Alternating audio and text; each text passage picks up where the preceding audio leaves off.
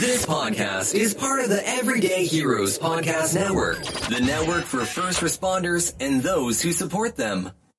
Welcome to Brownie in Blue Podcast with your host, MC. That's me. Make sure to follow me on Instagram at Brownie in Blue and make sure to check out the Heroes Podcast Network at heroespodcastnetwork.com and follow all the great podcasts that are offered in that network.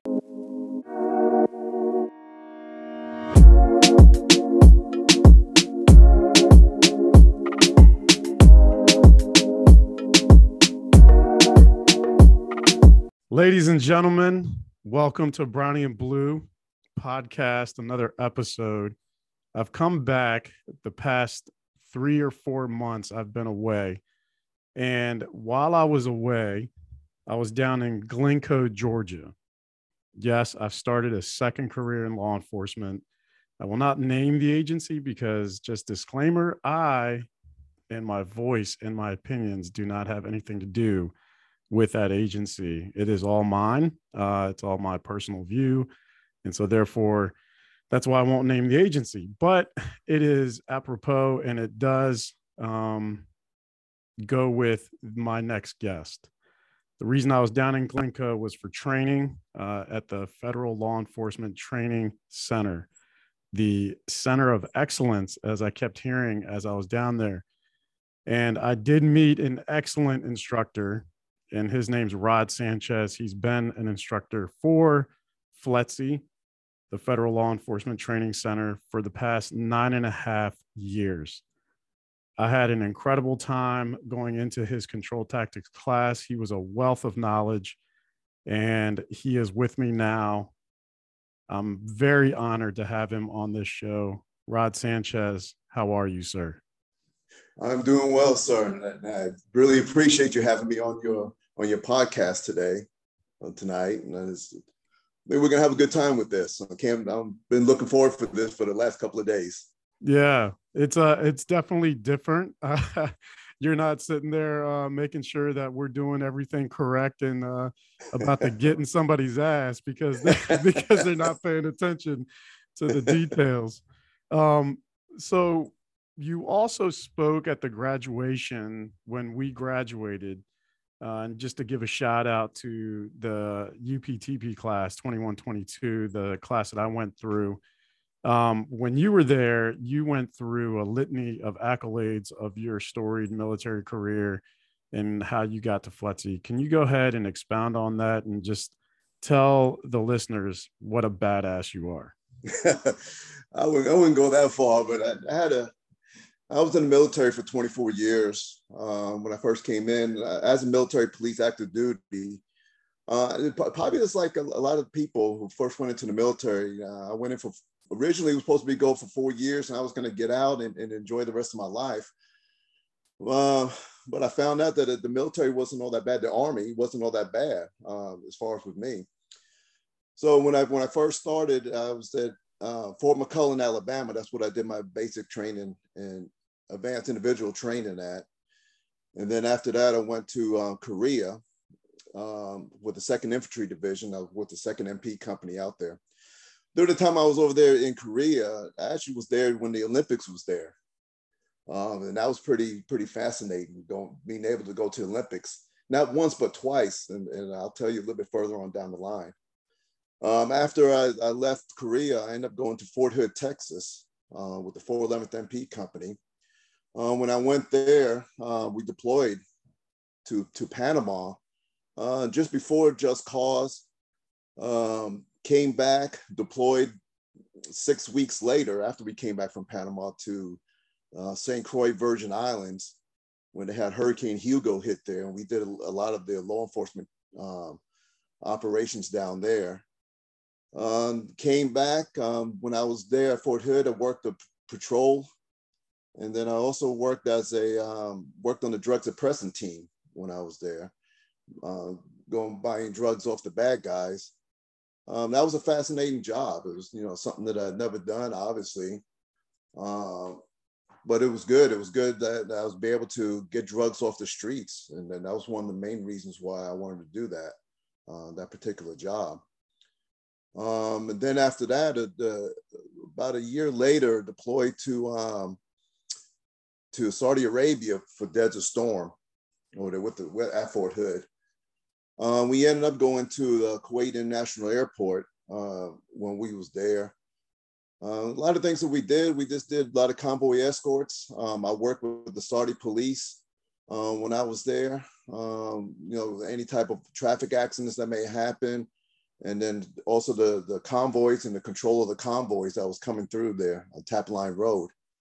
And then we end up going over there to um, to Kuwait International Airport, and we did a lot of patrolling out there also. Um, very surreal when we was there because during that time period, the, the oil fields was on fire, so got see a lot of that at the airport. You've seen some airplanes that have been blown up, so you see a lot of things during that time period. Um, and then when we came back from from there, uh, I ended up going to Panama for four years. Uh, when I was in Panama, worked patrol, and I worked as a traffic accident investigator when I was there. Probably the probably the best four years of my military career. Panama was a great place. Um, during that time I was there, they were closing down the, the base where I was at about two weeks after I left out of there. Then after that, I ended up going to Georgia, um, at Fort Gordon, Georgia. And when I was there, I deployed back to Saudi Arabia in 96 after the Khobar Tower bombings. So I had I deployed there for six months, uh, working as the uh, NCOIC of the Emergency Operations Center. Uh, so that was pretty surreal seeing the building that, that was that was blown up during that time period. Um, came back uh, to Fort Gordon, Georgia, and then I ended up going to Korea, back to Korea. Um, I worked at the as a platoon sergeant. I was a, a staff sergeant at the time, but they needed a platoon sergeant at the um, Joint Security Area, which is up there on the border with North Korea. Mm. In order for you to get that platoon sergeant job, you got to go in for an interview with the sergeant major. And then uh, I got chosen, which was, and I ended up going over there to um, to Camp Bonifas, which is up there on the border. Very surreal place, another surreal place that you go to because a lot of those guys are infantry, and I was the platoon sergeant during that time of a, of a platoon, MP platoon. Uh, during that time, you could see the um, sometimes you see the North Koreans um, up there at the border. Uh, it was pretty interesting um, seeing them up there. Um, at times you'll hear some propaganda music that's coming mm. from from North Korea. Um, nighttime is very quiet, very surreal, um, but a lot of things was happening during that time period. Uh, then after that, I end up becoming a drill sergeant. Um, around that time period when I was a drill sergeant, I was a drill sergeant between 2000 and 2002. And then obviously during that time period, 9-11 happened. Um, probably one of the, up until that time, that was probably the really the, the hardest job, but the most satisfying job at that time. Because mm-hmm. uh, you, you're changing lives. You know, you got people that's just coming in as civilians who want to be, um, they want to be soldiers um, so you have a very significant, um, being very significant in their lives in, in, order to change some of their lives. Uh, especially after 9-11, you had a lot of people that the civilians that was coming in that uh, they came in because of 9-11. Mm-hmm. Um, very interesting. Um, a couple of those people actually saw when the when the towers um, got hit, and then they said the next day they went to the recruiting office and they, they end up joining the army after that time period. Mm.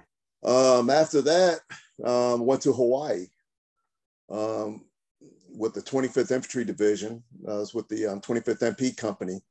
Now, during that time period when I was in Hawaii, we ended up going to Iraq, um, up in Kirkuk, Iraq, which is up in the northern regions where mostly the Kurds live at.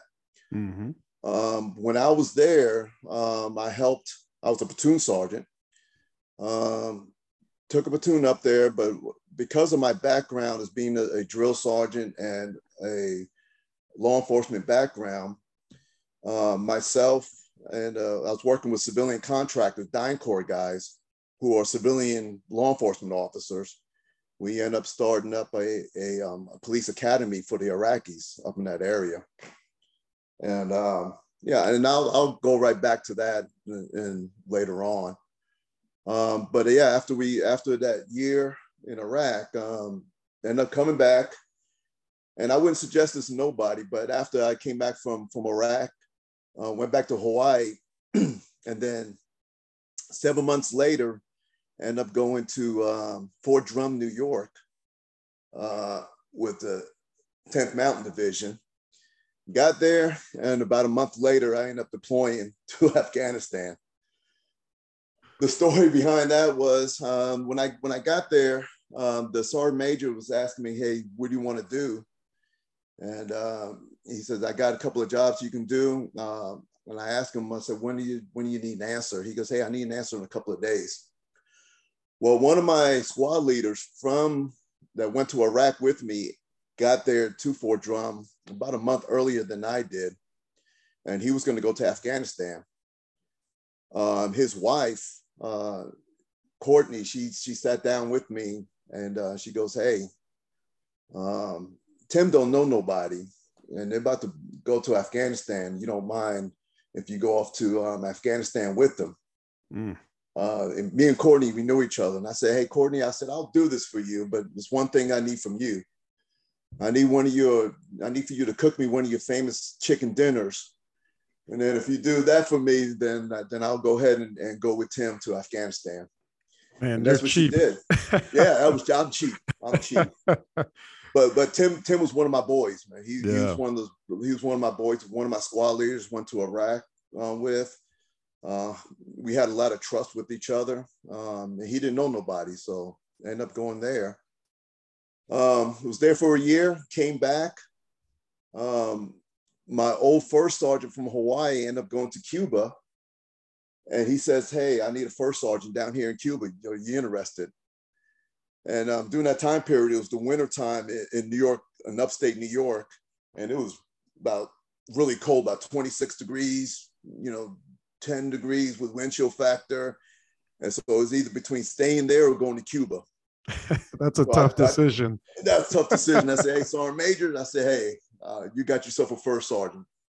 So I ended up going down there to um, to Cuba for a year and a half, and uh, you know we had a lot of detainees down there um, during that time period from the battlefields of both Iraq and Afghanistan. Uh, so I was there, and then um, ended up going back to Missouri, uh, back to Fort Leonard Wood, where I was a drill sergeant at. And I did my last two years there. Um, the reason why I went back there was because it was either one or two decisions that I was going to make. I was either going to make the next rank and be a sergeant major, or I was going to go ahead and get out. But before I get out, I was going to get a lot of schools in before I get out to make myself marketable for the for the outside world. So that's that's pretty much a nutshell, everything in a nutshell as far as part of my military career. That's an incredible career. I mean, yeah. this started from when to when? When? So what years? From uh, from May of '87 and until October of 2011. My goodness, man. Yeah. That's a that's an amazing career, and honestly, I'll just say it. I've said it to you many times, but I do sincerely thank you for your service and everything you've done for not only my freedoms but my family and you know those people um, everybody that's in here on the U.S. soil. I mean, it's a it's always an honor to not only meet somebody but to also know their history and what they've done for this country. So again, thank you. Um, one of the things that you talked about at and how you uh, put it out there for the graduation ceremony when you gave that excellent speech uh, you introduced and you said that you obtained a Purple Heart and also were awarded a Bronze Star. For those that are listening that may not know what that is and what that entails and how you get that, can you go ahead and get into that and tell us, you know, tell listeners what Purple Heart means, why do you get it, and same with the Bronze Star? Uh, as far as with the being a Purple Heart recipient, I don't know if you want to say at, at, a bad place at a bad time, but you know, getting engaged by the enemy. Uh, the, the story behind it was is that um, I was working at the at the police academy, and the thing with the police academy was it, wasn't on base; it was actually in downtown Kirkuk. So during that time period, there was a lot of action that was going on. As far as with the um, two months before um, my incident that happened, they had a, a car bomb that came right in front of the, the police academy. And the car bomb blew up right in front of the academy. And we had 12 um, Iraqi students that, that got killed uh, because of that.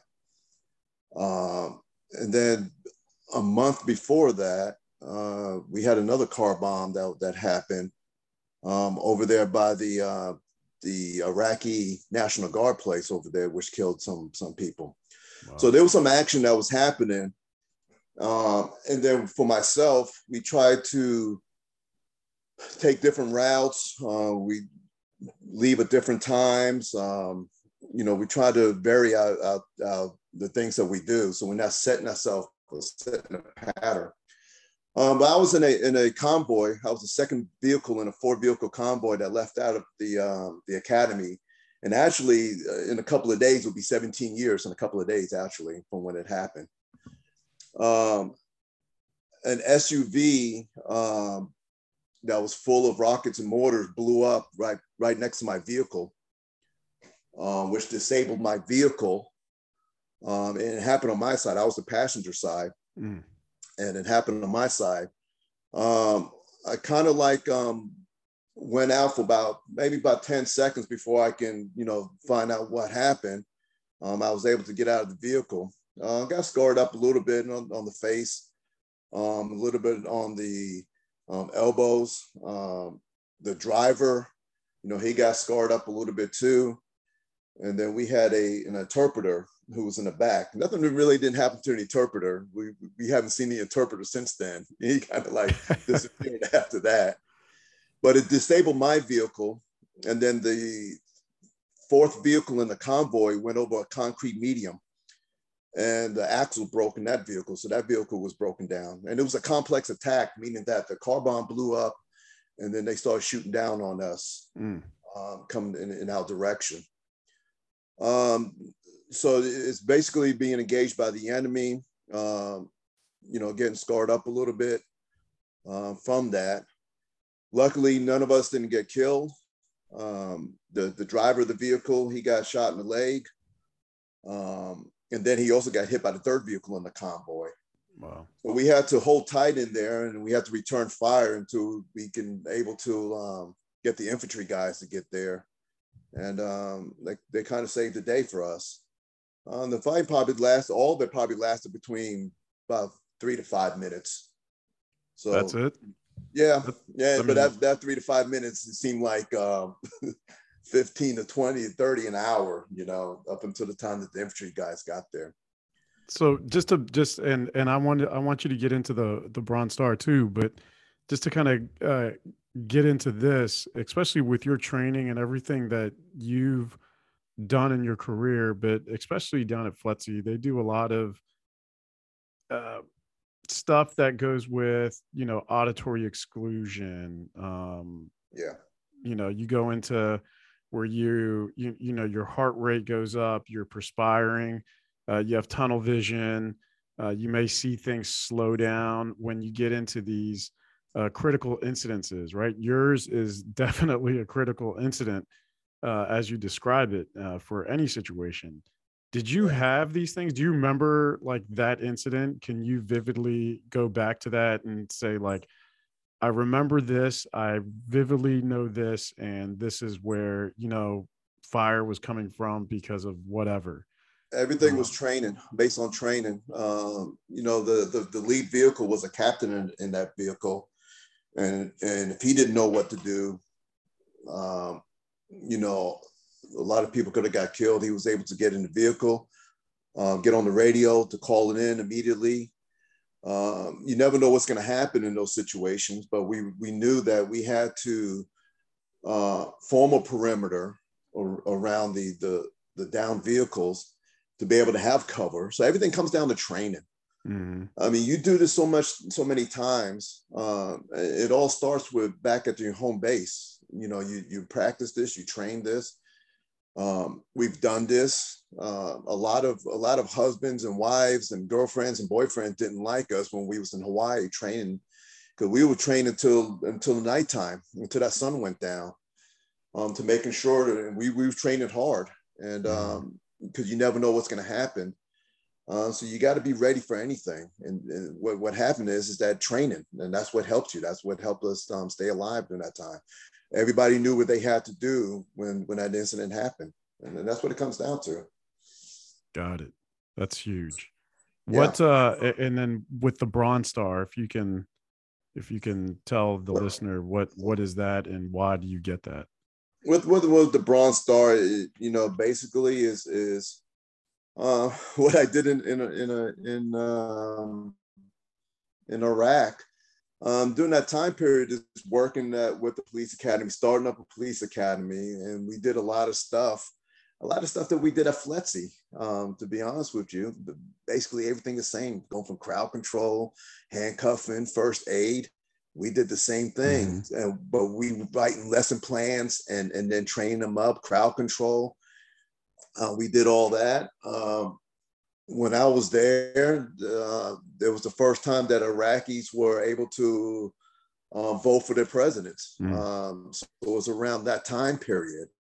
Um, and that had a lot to do with it. And of course, what happened on that day when um, the little incident that I got into, as far as when I got the Purple Heart, that had a lot to do with it too. Mm-hmm. And then also what your platoon does. You know, it's not just what I did personally, um, it's what your platoon did. Um, our, our, platoon did a lot of hours um, out there in those roads outside the wire with convoy escorts.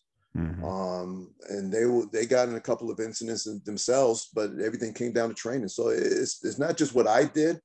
It also is the, the 26 other people in that platoon and what they did. Got you. That's uh so you were in Iraq. You were there for the first Desert Storm, Operation Desert Storm. Is that what it was um, called? I, right? I was in Desert Storm in in, in the in 1991. Um, I was in Iraq in um, 2004 and 2005, and I was in Afghanistan in 2005, 2006. Wow. So, just going back into your your career uh, especially there in Desert Storm. What experiences stand out for you uh, in your memory about that? And then did that impact you positively or negatively?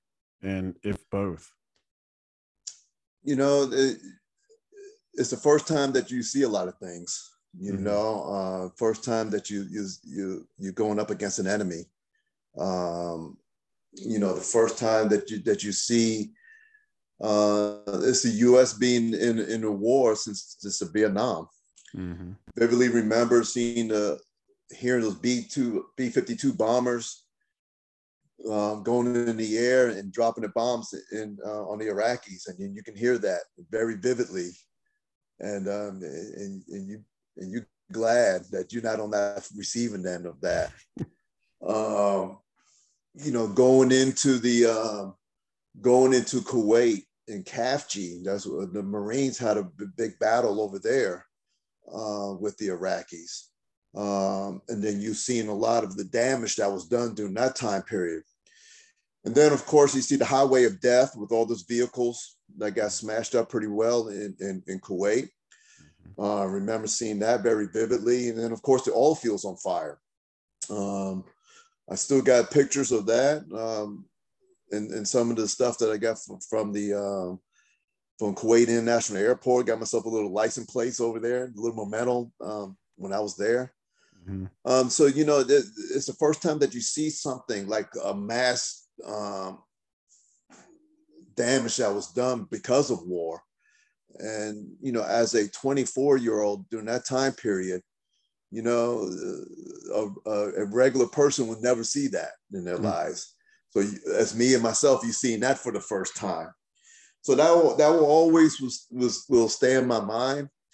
Um, but of course, you know, coming back victorious, and I think that that was um, in coming back um, home was was was great. You know, mm-hmm. coming back from war because you know us we're, we're kind of old and we, we can remember you know with, with some of the vietnam vets when they were coming back they weren't greeted too well and you hear stories about that Mm-hmm. And that was one of the main things that I that I thought about, you know, when I was coming back. How would I be received when I when I come back?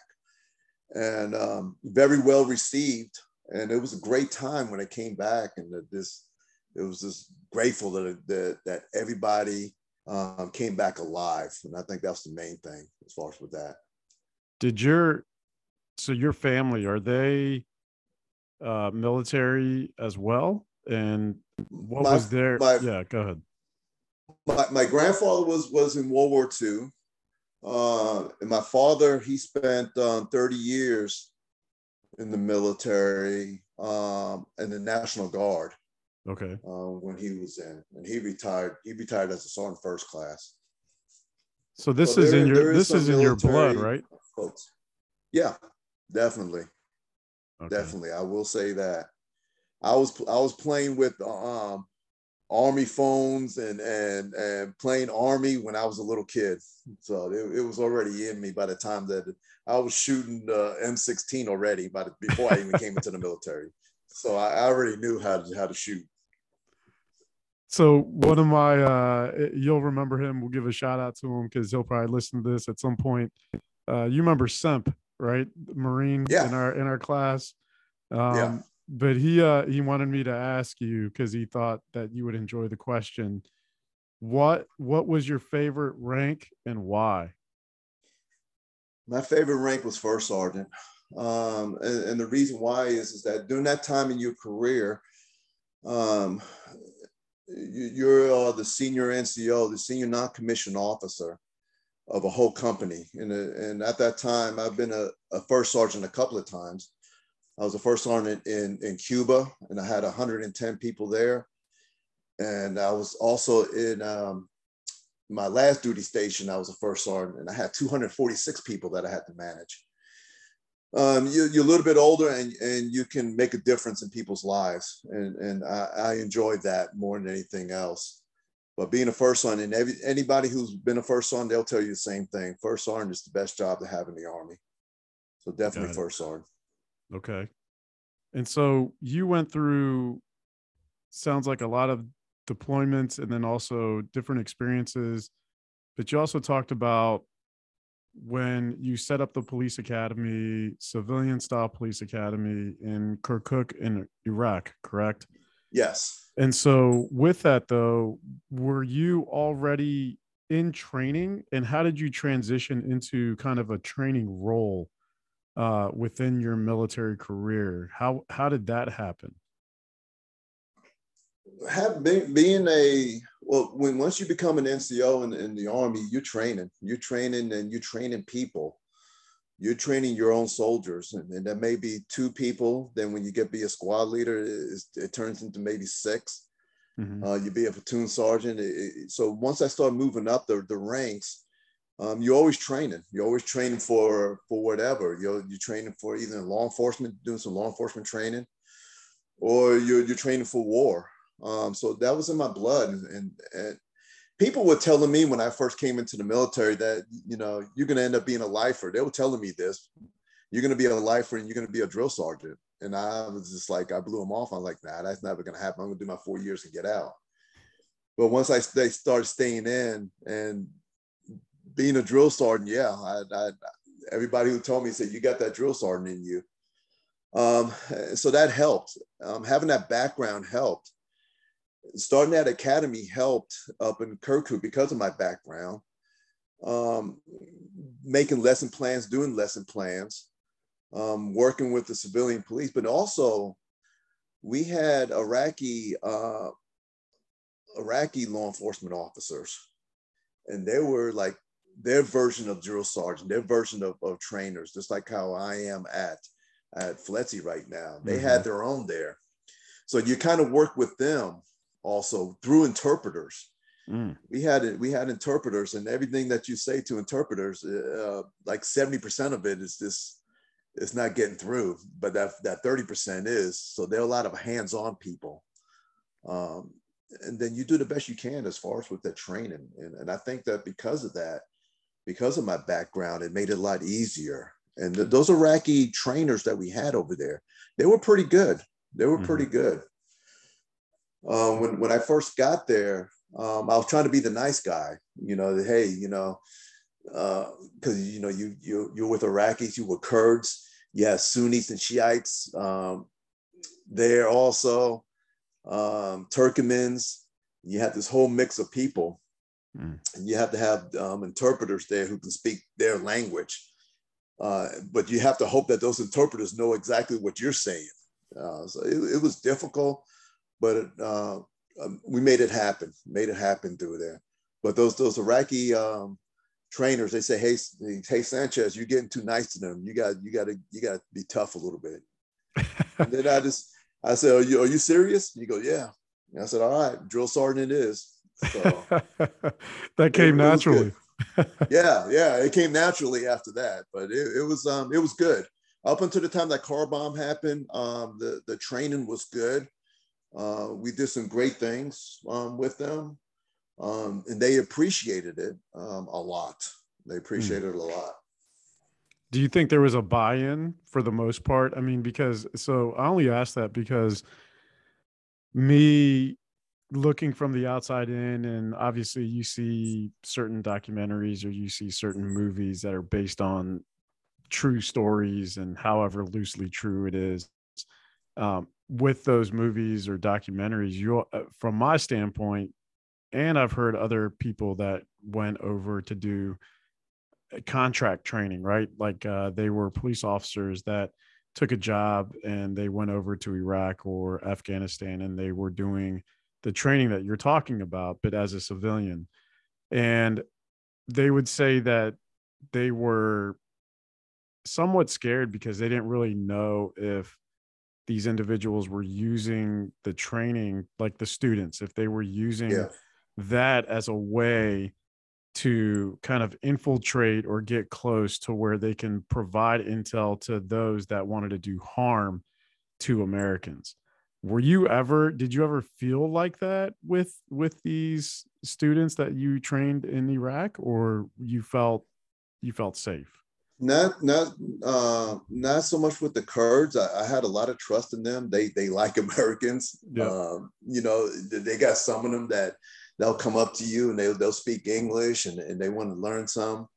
Um, and they were very appreciative Mm-hmm. Um, but yeah, I, I, will say that uh, as far as with the trust factor, when when you have the um, a lot of the Arabics, the Sunnis and the Shiites, when they when they were coming, because they were coming from a different area, they would come from more from down um, down south, and bringing them up to us, um, and the areas where they were coming from, we was having problems um, with with snipers in that area, and then with with um, with other incidents that was happening there.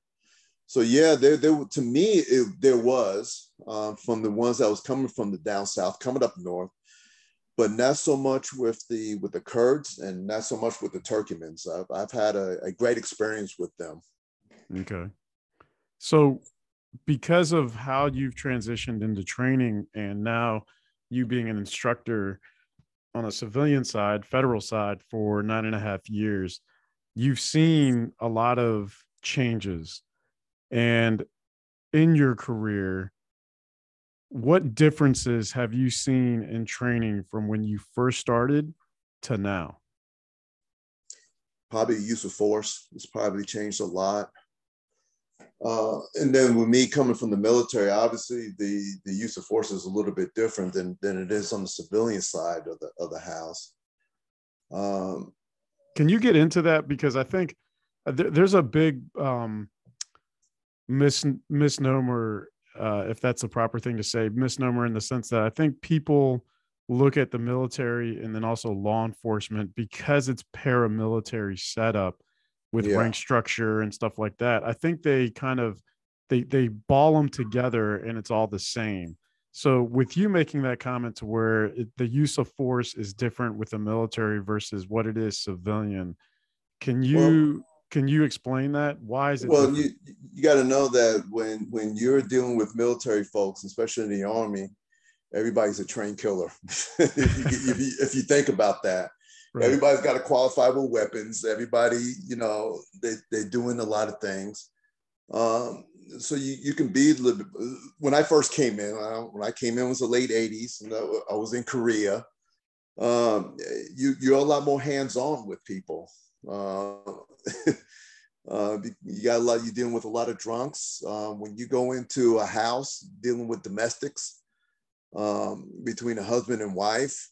Um, you never know what's going to happen uh, during that time period.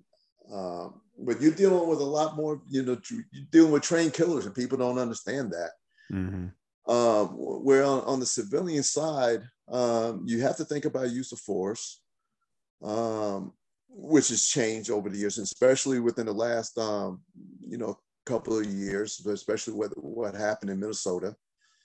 Uh, has it changed the training much? Um, since, for instance, since Minnesota, um, we went back over our lesson plans and we found out that a lot of things that we're doing are, are good, mm-hmm. um, but we just did some minor changes. So it wasn't really as much of a change after that, just minor stuff, but nothing where it is as big. Uh, we was, the training that we was doing was on track as far as what what what needs to be done out there uh, police officers nowadays they got to know human nature. They got to know how to deal with people. Uh, you can't just go into a situation um, guns blazing. You really got to know uh, what you're doing out there. Mm-hmm. and that's and that's uh, so part of that too is also knowing what you can and can't do just based off of you know constitution case precedents yep. you know uh, graham factors and yeah you know we can get into all that kind of nerdy talk um it kind of gets boring but it's one of the it's the bread and butter of use of force for civilian law enforcement and you know uh, the military that it does does that apply like if you're in korea are you still under the same and i'm asking based for my knowledge but if you're on base you're still applying those same type of factors when you go into those situations or is it pretty much so. protocol? Yeah pretty, pretty much so. I think it, it is now. Um, you'd be surprised at the, the things that you can do based on the constitution but once if you pass the constitution then you start getting into agency and they kind of narrow down what you can do. Uh, and, and, that's what happens a lot. Um, mm-hmm. with, with the with military yeah, we, we do fall under that.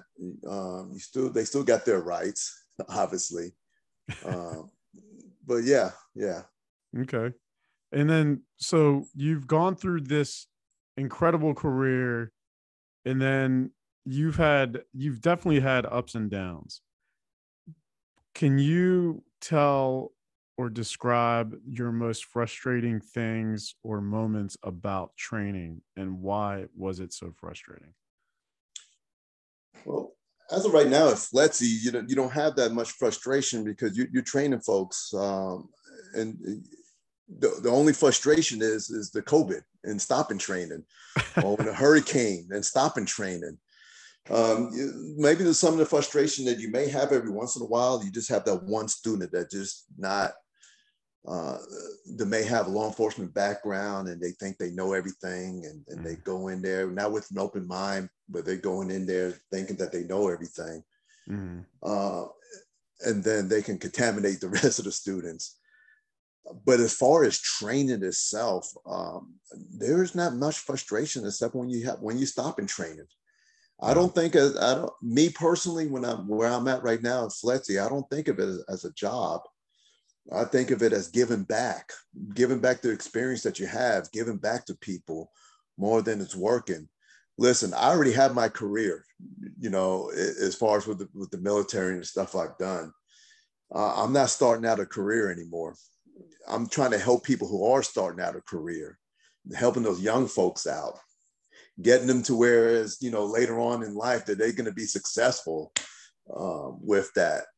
Uh, you know, it, that's what that's what I'm doing right now. So the frustration ain't the uh, more with the training is, is when you're not training or you get that one knucklehead who think he knows everything. That's mostly yeah. what the frustration is. Yeah, I definitely I've I've seen um I've seen that to where it's like one can be the cancer that causes everybody else to not take the training as serious. And oh, then at yeah. this yeah, you you have that all over, even in, you know, you gotta nip, you gotta nip that in the bud quickly.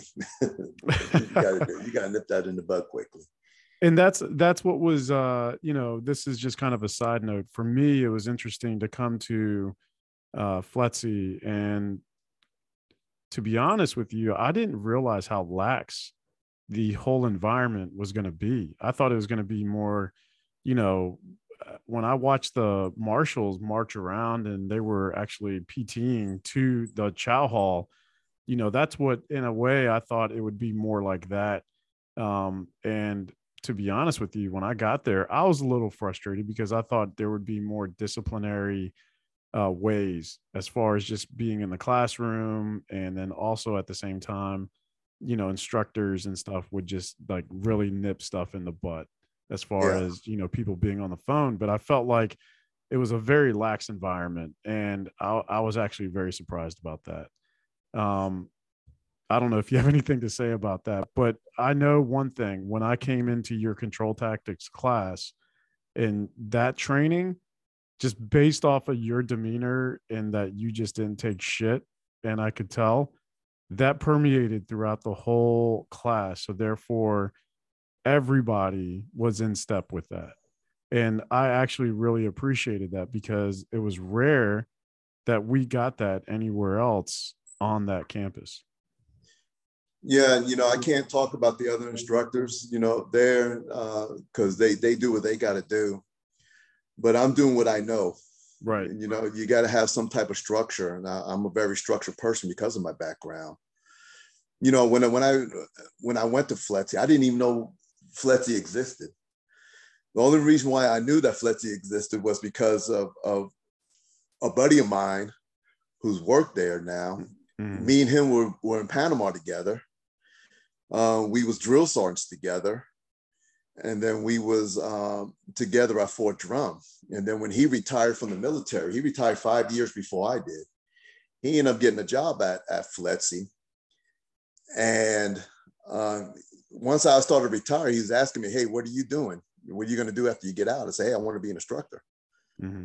Uh, he said, "Hey, you can be an instructor over here at FLETC," and I didn't even know what FLETC was about.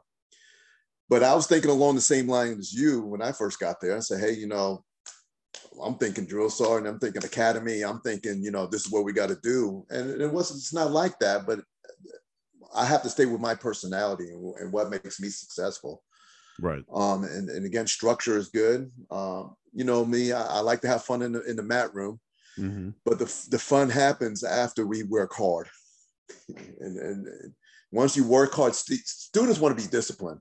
And I'll, I'll tell anybody that students want to be disciplined. They want to work hard they want to feel like they they accomplished something. Mm-hmm. Um, nobody doesn't want anything handed to them.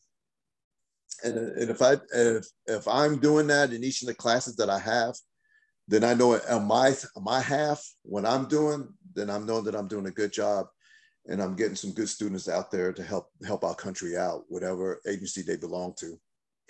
No, definitely, and I I could feel that. You know, there was a sincerity to what you were uh, if it was a business like you know you want to go to a business where and you want to support a business that's sincere about their product and you were definitely sincere and passionate about what you were doing um, which brings me to my next question for you is what's been the most enjoyable aspect of training and why same thing as, as far as with uh, when i was a drill sergeant is, is the same as being at FLETC it's, it's seeing people graduating. Um, seeing them when they first get there the first day where they couldn't, they can't put on handcuffs for shit.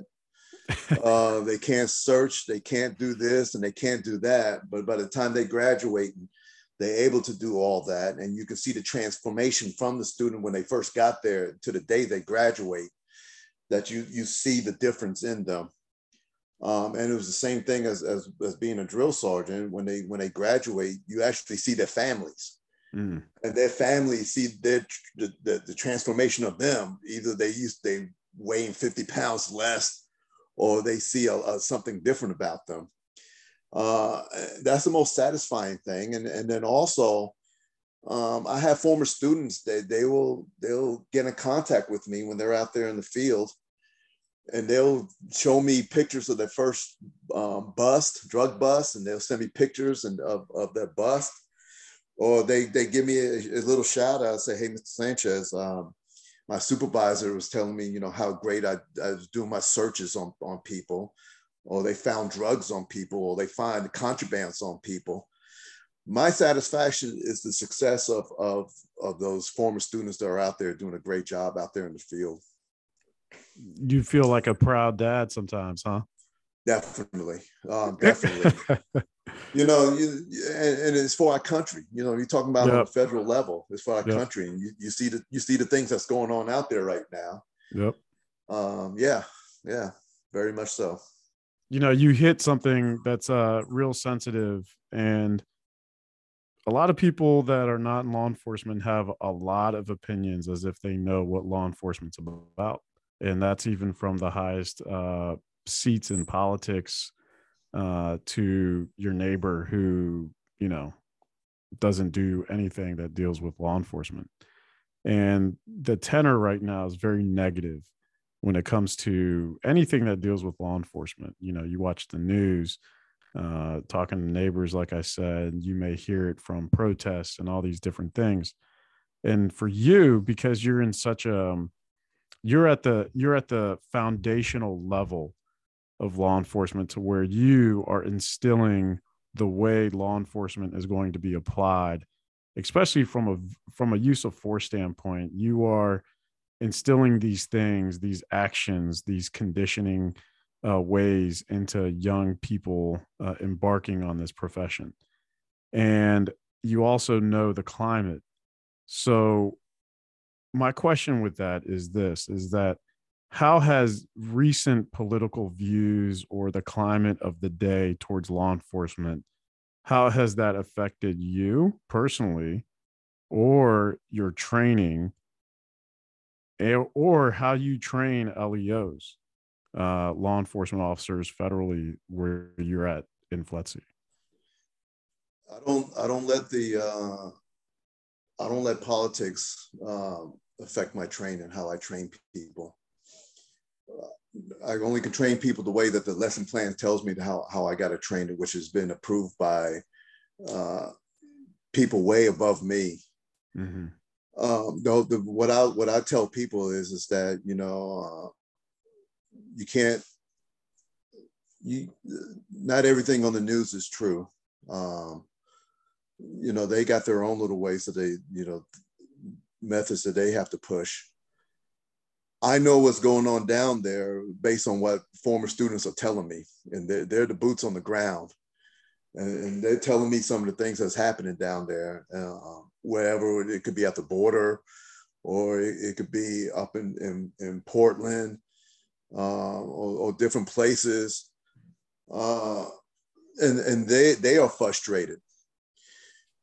You have to get the support from the top just like with any other boss that you have, your boss got to support you. And if you don't feel like that you're getting that support, there's going to be a lot of frustration that's going to be happening. And, mm-hmm. and, and, yes, I do see that, um, especially on, on the borders. Um, but you, you know, I, we can get into that. I can talk all day on that one. Um, but there is a lot of frustrations as far as with that on what's happening at the borders. But yeah. as far as with me, but as far as with me personally, how I train people is never going to affect me how I train people because I'm doing everything that's been approved by uh, going way up the ladder to DHS, uh, Department of Homeland Security. If they're approving it, then I'm training them the same way that's going there. What happens afterwards, it, it, it jumps into the politics on there. And people, uh, unless you've been in law enforcement, unless you know, unless you've been there, unless you actually seen it yourself, mm-hmm. um, you're never going to uh, get the full understanding of what happens out there in, in law enforcement. No, that's for sure. That's for sure. You know, one thing that I kept, one thing that I thought about as you as you stated this, um, have you have you ever had a past student get into a situation where they now have to go back into that individual's training, and they come to you and they say, "Hey, did you guys did you teach him this or her this?" Uh, and they're nitpicking based off of what you have done in your training. Has that happened? I, have, I haven't yet. Nope. I have not yet. well, that's is a testament to you. Is that they going to come? I don't know, but uh, like I said, I, I, don't worry about how I train, so I know I'm going to be all right. Yeah. Well, that's that's that's actually the perfect uh, answer because again, that's just a testament to you and how you uh, present the material and then also train the people. Uh, and I am a I'm a living testament to that. Um, so, but a lot of this, right? Law enforcement, your career, you've seen a lot of changes, not only in certain ways with training and use of force from difference between the military and now law enforcement federal at the federal level. You have so let's put on your hypothetical hat. Maybe this has really happened to you. But hypothetically, you have a young person that's let's say, you know, high school age or they're in college and they're about to graduate and get their degree or they're 18 and about to leave and you know graduate from from high school. And they come to you and they say mr sanchez i want to become whatever. I want to become a customs and border protection. I want to become a marshal. I want to become you know pentagon force protection. I want to become whatever it is. I want to be in law enforcement. What do you and they ask you what can you give me as advice? What would that advice look like or sound like coming from you to that young person today? Just like anything else when you when you first start out it, it's not going to be easy uh, and, and, law enforcement is, is, the same way. At first it's not going to be easy but the things that that that that is good about law enforcement is, is being able to uh, number one, to, to get criminals off the, the or the bad people um, behind bars. Um, you get the satisfaction of helping people. I think that's that's the big thing as far as with helping people. I think that in, in law enforcement, you have to get back to that. Whereas the, the those law enforcement officers are going out there and making their face be seen and get that trust back uh, from the public. And, and and I'll tell a young person that the, the face of this uh, of this country is, is changing. Um, it's getting younger now. Mm-hmm. Um, you coming into law enforcement, you you are the face of, of what you're going to be seeing out there. You're around the same age as them. You can make a big difference as far as with the how people out there, civilians look at law enforcement officers. And I said, you can do that by by getting in there. Is, is the hours going to be uh, you're going to be working a lot of hours. The hours are going to suck at times. You're going to be working at odd hours. Um, but the benefits of it is going to outweigh the negatives of it. Uh, it may not happen at the beginning but once after you start putting in some years you'll, you'll see how much better it is and I see a lot of people, the young people that's coming in now, you, I'll, I'll, even tell them, I say, hey, I'm going to see you back here again at FLETC.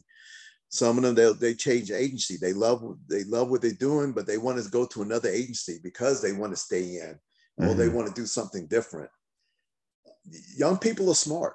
The, me and my brother had this conversation. The, the, the young people today, they're smart. Mm-hmm. Um, but the getting getting back that trust as far as with the civilians, they can do it, and you're going to get that satisfaction out of that. Do you think? Do you think the young people today, what do they call them? Millennials, right? So millennials is the, the, Z generation, the Z generation, whatever yeah. you know, the the younger folks, the twenty somethings that are just starting off first job.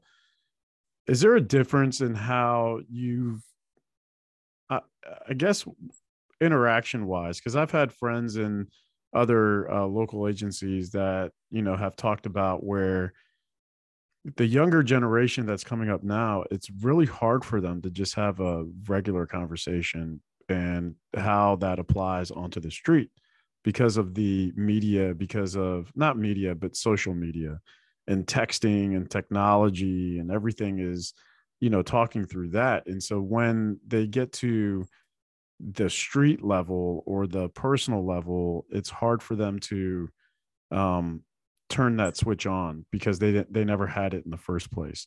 Have you seen that with your, you know, with your training and how students in a way interact or the lack of interaction? I, I haven't seen that as, as much, uh, to be honest with you, but I, I, I can see where that is coming from as far as with the social media. Mm-hmm. Um, and, and that, that just goes back into gaining that experience of being out there and and, and the human nature of, of learning people.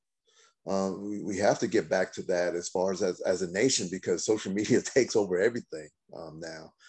But as far as with me with training you know what? I haven't trained i haven't changed at all as far as with how i train people how i interact with the young people what, what the young people want to hear is is um how am i doing as far as mm-hmm. am I doing a good job? They want to hear this. Uh, you know, back in with us, it's just like, hey, just get it done, and then when it's done, it's done. young people want to know, hey, how did I do? They wanted to, they want that that confirmation from us. Um, but yeah, I, I, do I do see that as far as with the with the social media and, and the lack of it. But I haven't seen that much. When I talk to people one on one, I don't see, I haven't seen any of that. I can hold a good conversation with with with anybody at any time, and I haven't had no issues with that. Well, that's that's actually refreshing to hear because I've I've heard the opposite. And what's funny is even with me, at the tail end of my previous uh my 20 year career, um, I, I started seeing that difference myself in the aspect of how it was hard for certain younger officers to just have a conversation with somebody on the street. Yeah. Basic, you know, like just having, you know, just finding some common ground, some rapport building um, that I think for me and you, because we didn't have, you know, this square thing that is a computer in your hand and you can talk to and get that instant gratification we we didn't we didn't grow up with that. And plus yeah. we were able to ride bikes and you know go off and we didn't have helicopter moms like right there with us at every turning point. You know the the difference of how we grew up and stuff like that i think also affected the way that we also did law enforcement.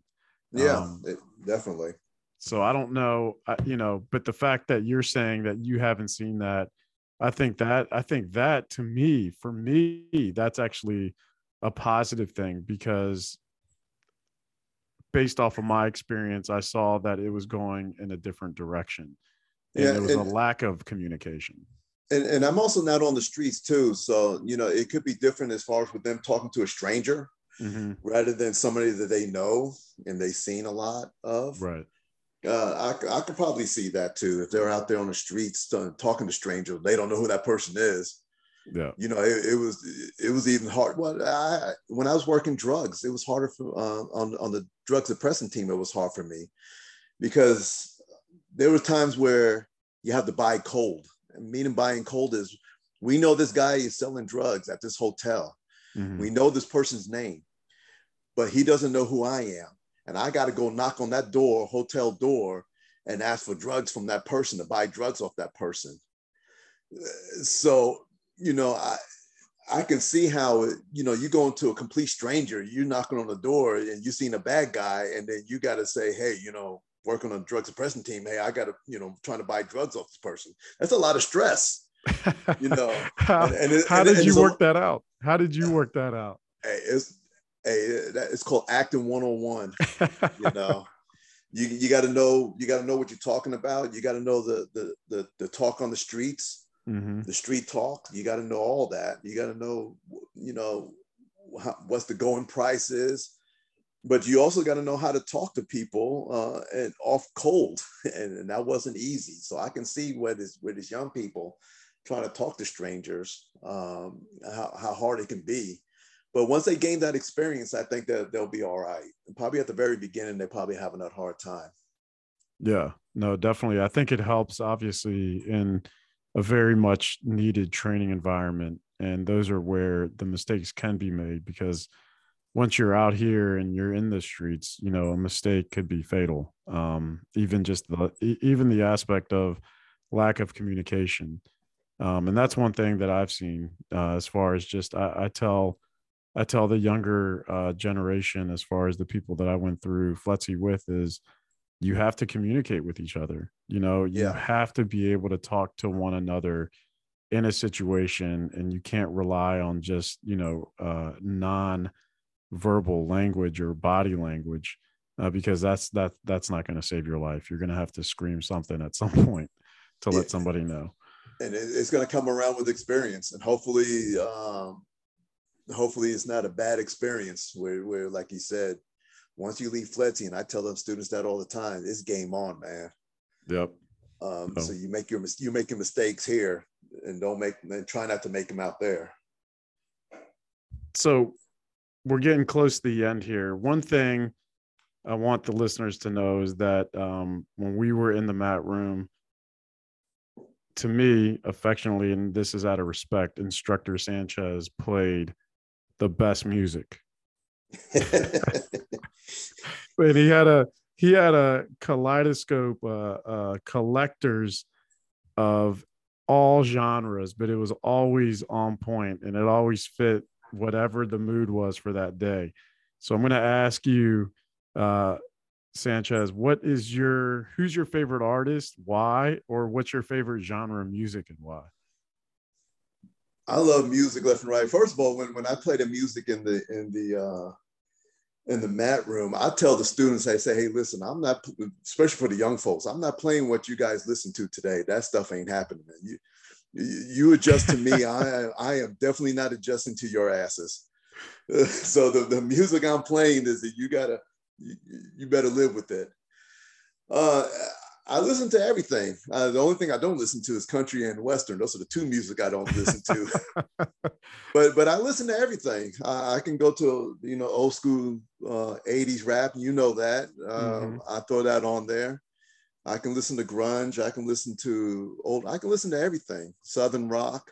I play a little bit of everything. Um, and and to be honest with you, that's because of being in the military and being around different folks and being exposed to a lot of different people in my life. And that's one thing about the in law enforcement, you're gonna, you know, you know that you're gonna see that you you get exposed to a lot of people. Mm-hmm. And it's the same thing in the military. I, I've been exposed to so many different types of people from all over the states and listening to different cultures and different music.